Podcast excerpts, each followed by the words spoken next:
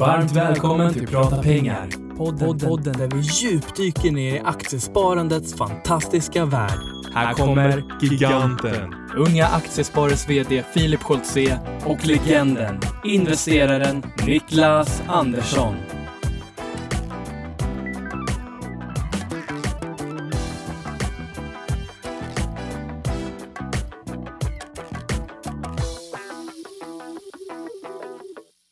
Då säger vi äntligen måndag och varmt välkomna till podden Prata pengar.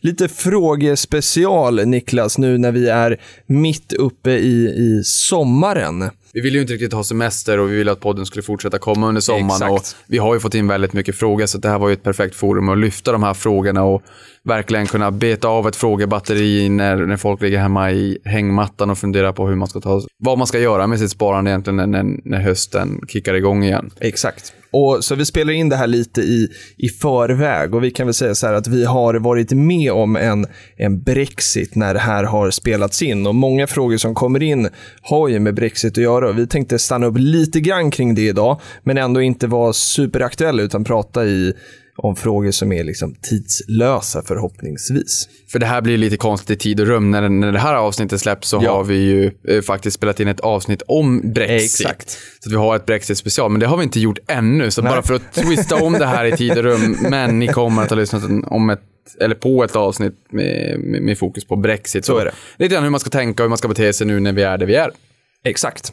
Och den frågan som jag tänkte börja den här dagen med är från Billy Bengtsson som har skrivit på Twitter under hashtaggen prata pengar.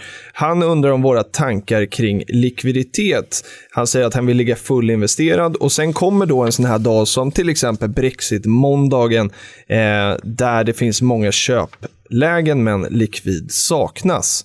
Ja, Niklas, hur, eh, hur ska man tänka här egentligen? Ja, vi pratade lite innan vi satte igång podden här och jag, jag försökte få det till att det finns tre lägen egentligen i en sparande. Antingen så, så har man alltid en, en säck med pengar utöver de aktierna man har så att man alltid är beredd att kunna köpa. Eller så är man fullinvesterad, det vill säga alla pengar i portföljen eh, ligger i aktier. Eller så har man belåning och då, då har man ju ett utrymme att liksom kunna köpa jämnt, men lite beroende på hur mycket man använt av den här kreditlinan. Hur tycker du man ska tänka kring likviditet liksom generellt?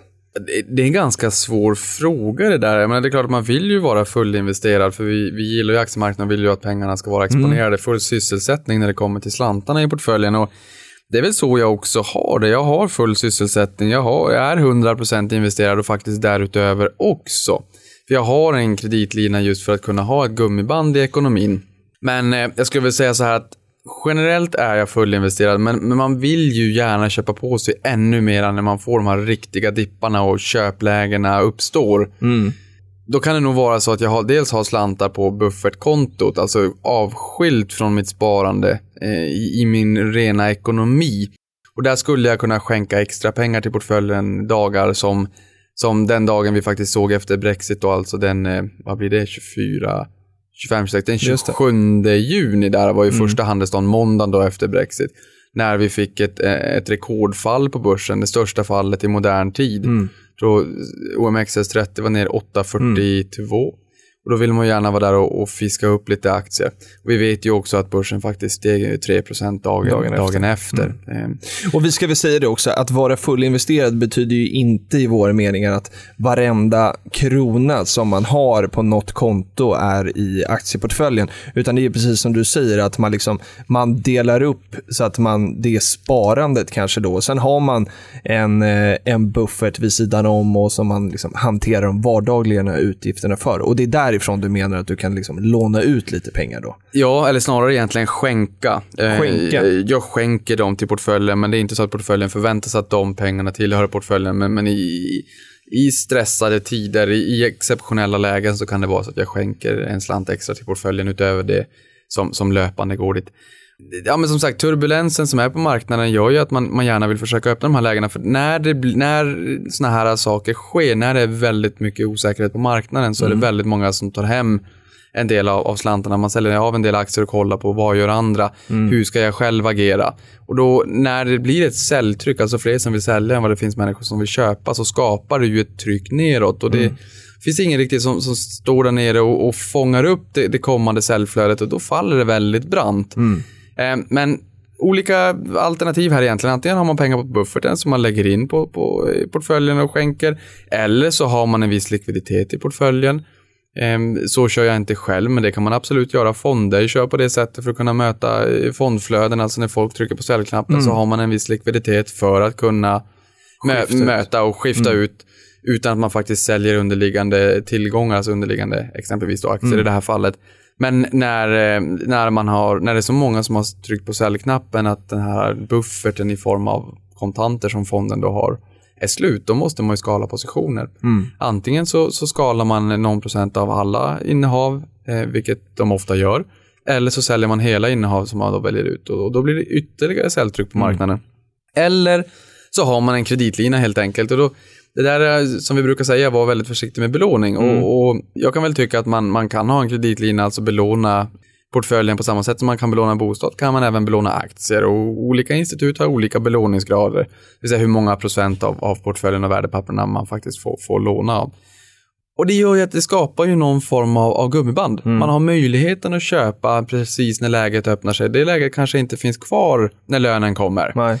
Och då skulle man ju kunna använda de här pengarna till att köpa lite aktier och sen så betalar man av det när, när lönen kommer den 25 då. Nu får ju inte alla lön 25 men, men många i alla fall. Och det skapar ju som sagt, det skapar ett gummiband, man har lite större flexibilitet. Men, men där i sånt fall ska man nog vara försiktig och kanske börja med i, sån, i sånt fall att köpa för den slanten man annars hade gjort när lönen kom. Men att man kanske gör vid ett annat tillfälle som betar bort det så att man, man nollställer den här krediten vid, vid löning. Ehm, så det är lite olika alternativ för att kunna eh, köpa när, när lägena tornar upp sig. För annars är det ju så att man kanske inte alltid riktigt har pengar i alla fall. Nej, men det är ju precis så. Och sen tror jag att det är väldigt individuellt vilken av... För att jag vet många, om vi tittar bara på unga aktiesparare och de man liksom, eh, känner som, eh, som är väldigt aktiva inom vårt förbund, så, så brukar vi prata om det här ibland, eller jag brukar fråga folk, hur gör du just i den här frågan? Har du alltid en säck pengar vid sidan om? Är du fullinvesterad eller kör du på belåning? Och det är väldigt, väldigt olika. Eh, så bara för att du och jag använder liksom belåning så är inte det den enda vägen att, att gå. Eh, så att man får väl liksom gå till sig själv också och känna lite grann hur man vad som passar en bäst helt enkelt och, och hur, eh, hur det känns i magen. För det som, vi fick en till fråga på det här från Miljonärerna 30 eh, som skrev hur agerar ni med belåningen när börsen rasar? Och det var ju det den gjorde måndagen efter Brexit. Belåningen ökar ju då eh, i procent eh, samtidigt som man vill passa på att köpa mer. Och Det här var precis det caset som var för mig. För att lönen kom ju alltså dagen för, nej, samma dag va, som, eh, som omröstningen. Eh, 22 natten till natten Precis, till 23, till 23. 23 var det omröstning. Exakt. Och den dagen, jag var ju helt övertygad om att eh, England skulle vara kvar, eller Storbritannien skulle vara kvar. Och, eh, och då så fick jag in mitt månadssparande och så handlade jag den dagen på torsdag på börsen. Så det gjorde ju att jag hade liksom inga likvider kvar på måndagen sen när, eh, när Brexit blev ett faktum på den eh, svenska börsen eh, och kurserna föll väldigt mycket. Samtidigt då som min belåning som miljonärerna 30 är, är inne på här var uppe på det taket som jag satt som en gräns. Jag vill inte ha en belåning som är över 30% av mitt eget kapital. Eh, så då satt jag ju fast. Då kunde jag ju inte, ja det är klart jag kunde utöka min belåning och köpa ännu mer den dagen, men i och med att jag jobbar med belåning så är jag liksom, försöker jag vara väldigt principfast med liksom reglerna som jag satt upp.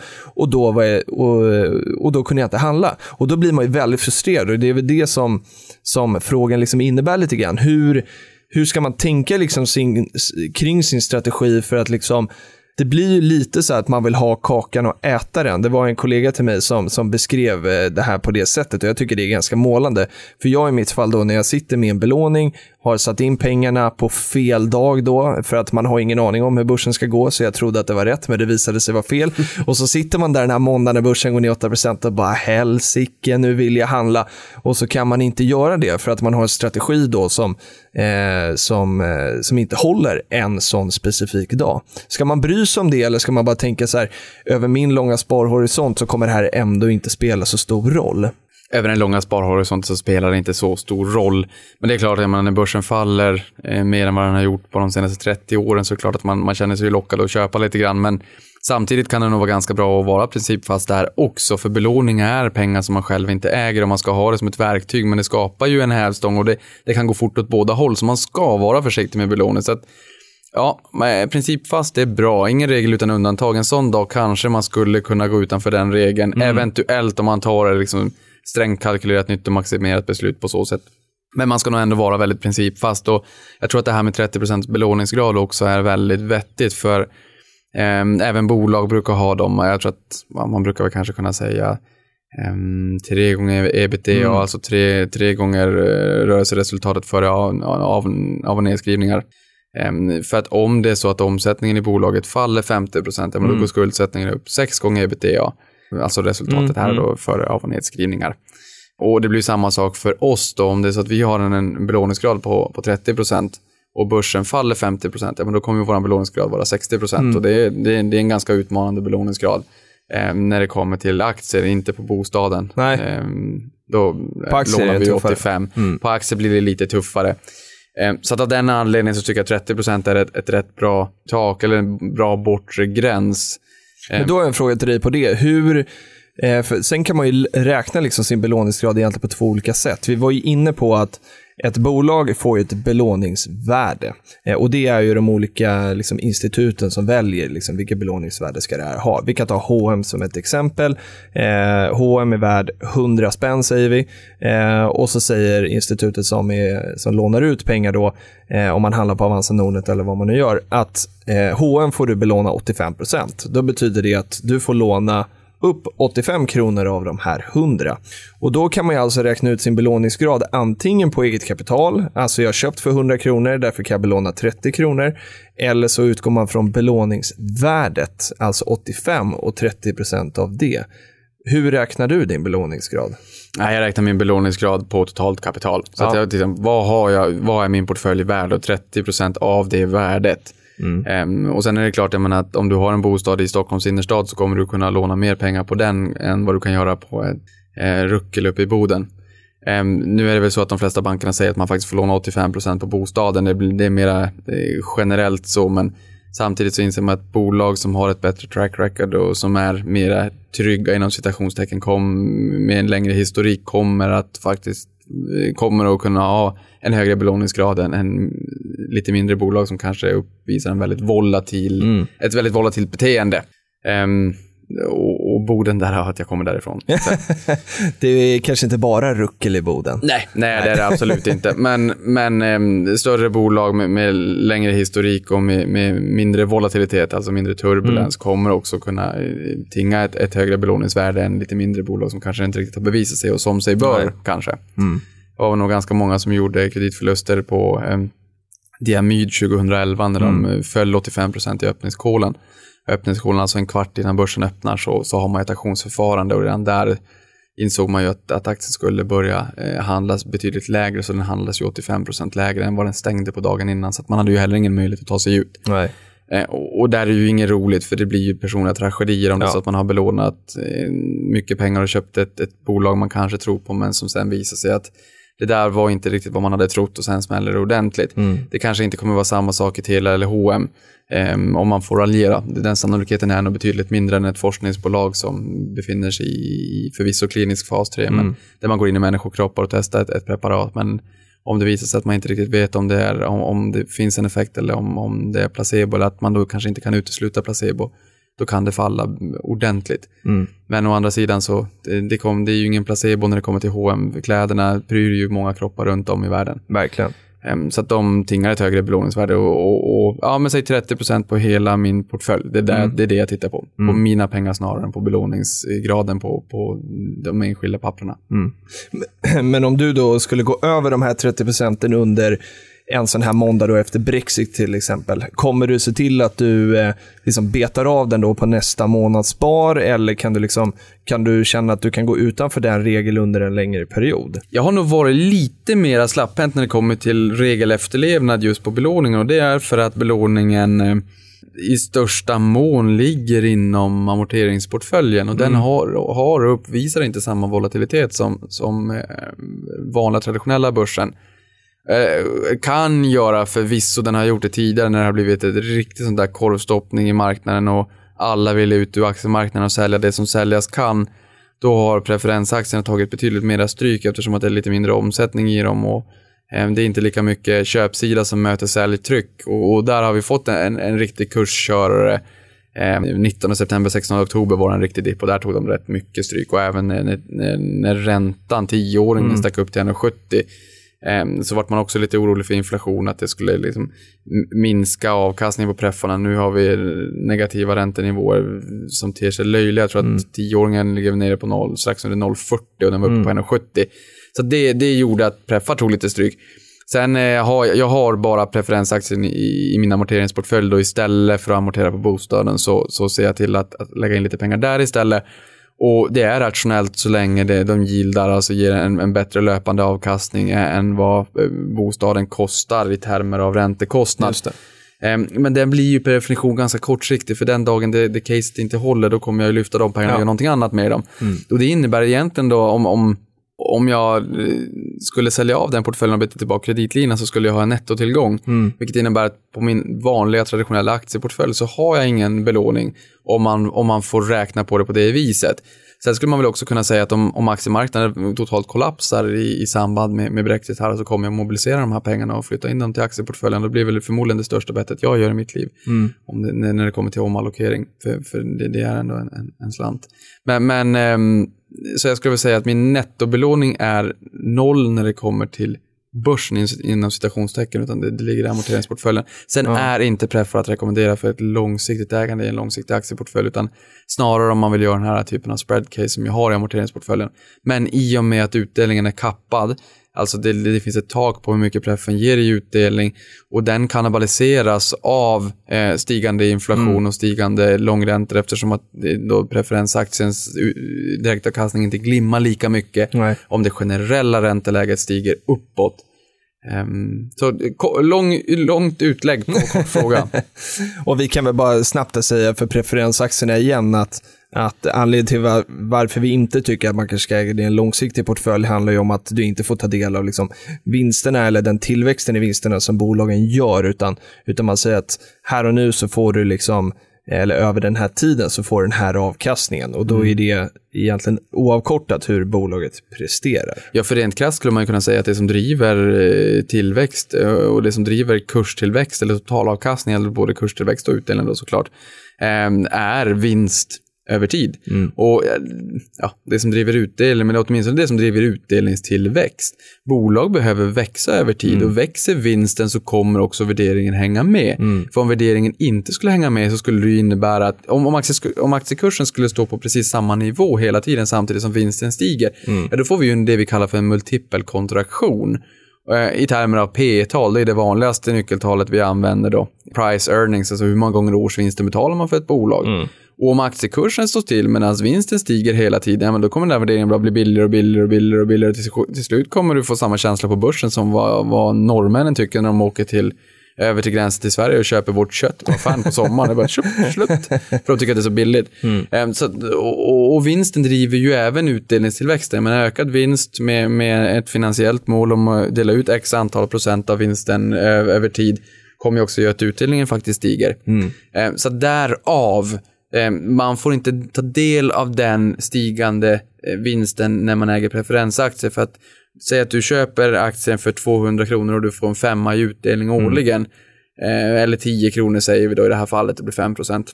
Det är det du får, that's it. Det blir inte roligare än så. Nej. Och det är ganska bra ifall det är så att man kan få en 5, 6, 7 procent på preferensaktier samtidigt som jag betalar ungefär 1 procent på lånet. Eh, och sen har jag lite skattereduktion på det också. Så att jag, det är en rätt bra mellanskillnad. Det blir Eh, vilket göder de andra portföljerna. Men, men, men när det caset inte håller längre, ja, men då måste jag ju sälja de där. Och precis som du sa, då, varför man inte äger det långsiktigt är för att det är vinsten som, som långsiktigt gör att aktier stiger. Exakt. Men du får inte ta del av stigande vinst i preffarna. Nej. Den är kappad. Så är det. Sen tycker jag att det var eh, eller vi kan ta, ta det här först. Vi hade Dividend Hustler som, som skrev in också en fråga om eh, eh liksom, när det är såna oroliga tider och det är liksom en, en skakig börs som vi upplevde liksom efter Brexit. Hur med alla de här liksom reglerna man har, de sätter ju vi upp för, för oss själva för att liksom kunna hantera egentligen alla typer av tider på börsen i positiva trender, i negativa trender, i, krascher och kraftiga uppgångar.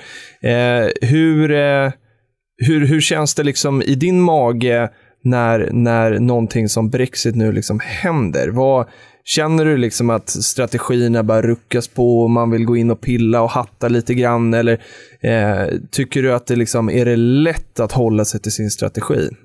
Ja, jag skulle nog säga att det är lätt att hålla sin strategi. Jag tänker ju inte på portföljen som pengar utan snarare som kapital och mm. byggstenar för att bygga upp en, en långsiktigt löpande eh, stark portfölj och det gör att jag, in, jag, jag behöver inte lägga på det psykologiska dimensionen, det psykologiska lagret och få ont i magen när börsen stökar till.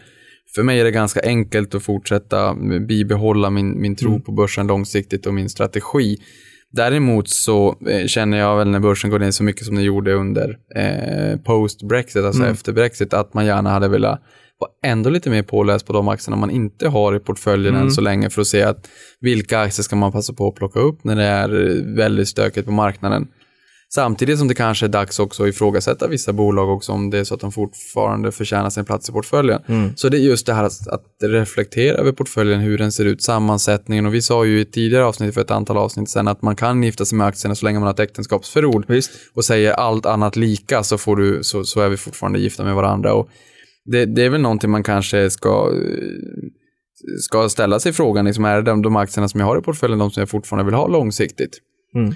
Eh, och det, det, ska man göra löpande över tid. Ja, det ska man absolut göra löpande. Och sen, eh, jag såg en tweet från eh, Cavustus som är också en känd twittrare. Han skrev så här, äger man aktier i kvalitetsbolag så kommer de givetvis igen så småningom. Jorden och företagen kommer att snurra vidare. Och det här tycker jag var en sån här, eh, det var skönt att läsa. Han är ju väldigt erfaren också liksom, på aktiemarknaden.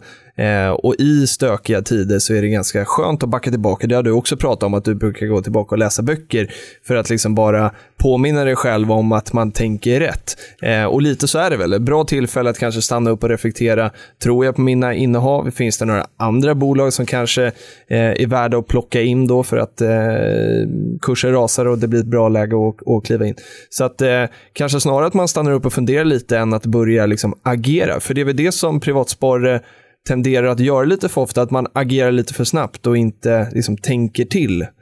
Förmodligen, man agerar väldigt mycket på känsla och det, det, där blir det lite problematik när man låter känslorna spela in. För det vi ser, om vi tittar på, på eh, börsen brett generellt, hur man beter sig och när man låter känslor spela in, ja då är det så att man köper oftast på toppen och säljer på botten. Mm. Nu låter det som en klyscha, men det är faktiskt statistik från Fondbolagens förening mm. eh, sen, jag tror det är 22 år tillbaka vi sammanställde och tittade på när är det som störst inflöden, när är det som störst utflöden. Mm. Och inflödena är som störst när, när börsen pikar, alltså när börsen toppar.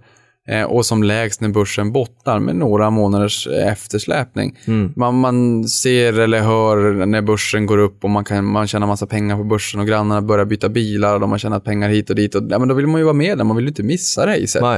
På samma sätt som det är så att börsen går ner väldigt mycket och alla säger att de har sålt sina aktier och det, det här var inget roligt och det där var ju en semesterresa och ditten och datten då blir det väldigt jobbigt när den här jobbiga magkänslan infinner sig. Man tycker att det här var ingenting för mig, jag tänker inte äga aktier igen, det där är farligt, det där kan mm. man bränna sig på. Mm. Och det är precis då man ska köpa. Mm. Så att eh, försök zooma ut perspektivet och inse att köp när det gör som ondast, och det är där ofta som de absolut bästa affärerna faktiskt görs. Mm. Det är jobbigare när det är enskilda bolag som går väldigt dåligt än om hela portföljen och hela börsen går dåligt. Det, det, det rör mig inte egentligen. Nej. Ehm, men, men enskilda bolag som i det här fallet när, när det här spelas in så har vi också fått eh, information kring eh, Betsson. Mm. Att de har det väldigt motigt och det finns eh, en tro i marknaden om att de tappar marknadsandelar och det är för mig mer jobbigt än en, en, en marknad som, som viker brett. Mm.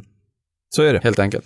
Och eh, vi kan väl sammanfatta det här då med att eh, man får, eh, kan man backa tillbaka till Unga Aktiesparares gyllene regler i, i alla tider egentligen, så kommer det, liksom, eh, så kommer det förhoppningsvis liksom bli bra. Eh, är man långsiktig och liksom sparar regelbundet så kommer det liksom eh, så kommer det bli bra. Och liksom hålla sig till den strategin, försöka sätta upp en strategi som man trivs med och som känns bra i magen. Så får, får man liksom hålla den dag och natt ut och in varje dag tills man känner att nu ska jag göra någonting annat än att vara på börsen. Och det hoppas vi blir det aldrig då förhoppningsvis. Då. Nej, och det är ju så också. Jag menar, vi sa nyss tidigare att jag brukar läsa böcker. Jag har ett antal böcker nu som ligger på posten för, för uthämtning och långsiktighet är vägen till framgång på börsen. Det är som vi brukar säga att man sparar löpande, återinvestera utdelningen och vara långsiktig. Mm.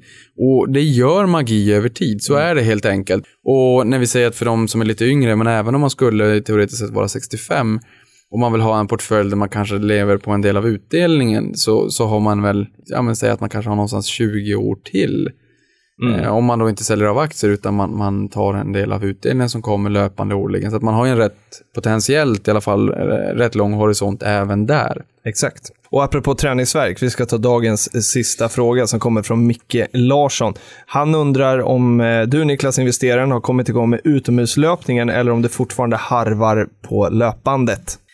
När det här spelas in så harvar jag faktiskt fortfarande på på löpbandet, men eh, jag, jag, lovar att komma igång nu under sommaren och faktiskt springa ute också. Jag har ju fått lite av han som, som skrev tweeten har ju fått lite tips också om vart i närheten av dig jag bor där jag faktiskt kan gå ut och springa. Vad roligt. Och då kan jag faktiskt säga att jag, eh, samma dag som det här spelas in då, så har, var jag faktiskt ute i morse och sprang. Och här har jag ett tips. Eh, ta med en kompis. Det gjorde jag i morse. Så jäkla mycket enklare att ta sig upp. Klockan ringer kvart i sex. Eh, det går inte att somna om för att man vet att en kompis står och väntar på en. Samma sak blir ju då där, så man drar varandra och så går man ut och så springer man, pratar kanske aktier eller någonting annat. Och löpningen går ganska bra för att man tänker på, på annat. Och så har man eh, trevligt och kul tillsammans. Man gör någonting tillsammans, precis som med aktier. Så hitta en kompis och träna med, hitta en kompis och snacka aktier med så kommer det bli lysande. Det låter som ett bra tips. Exakt. Ja. Tack för oss. Ha det gott.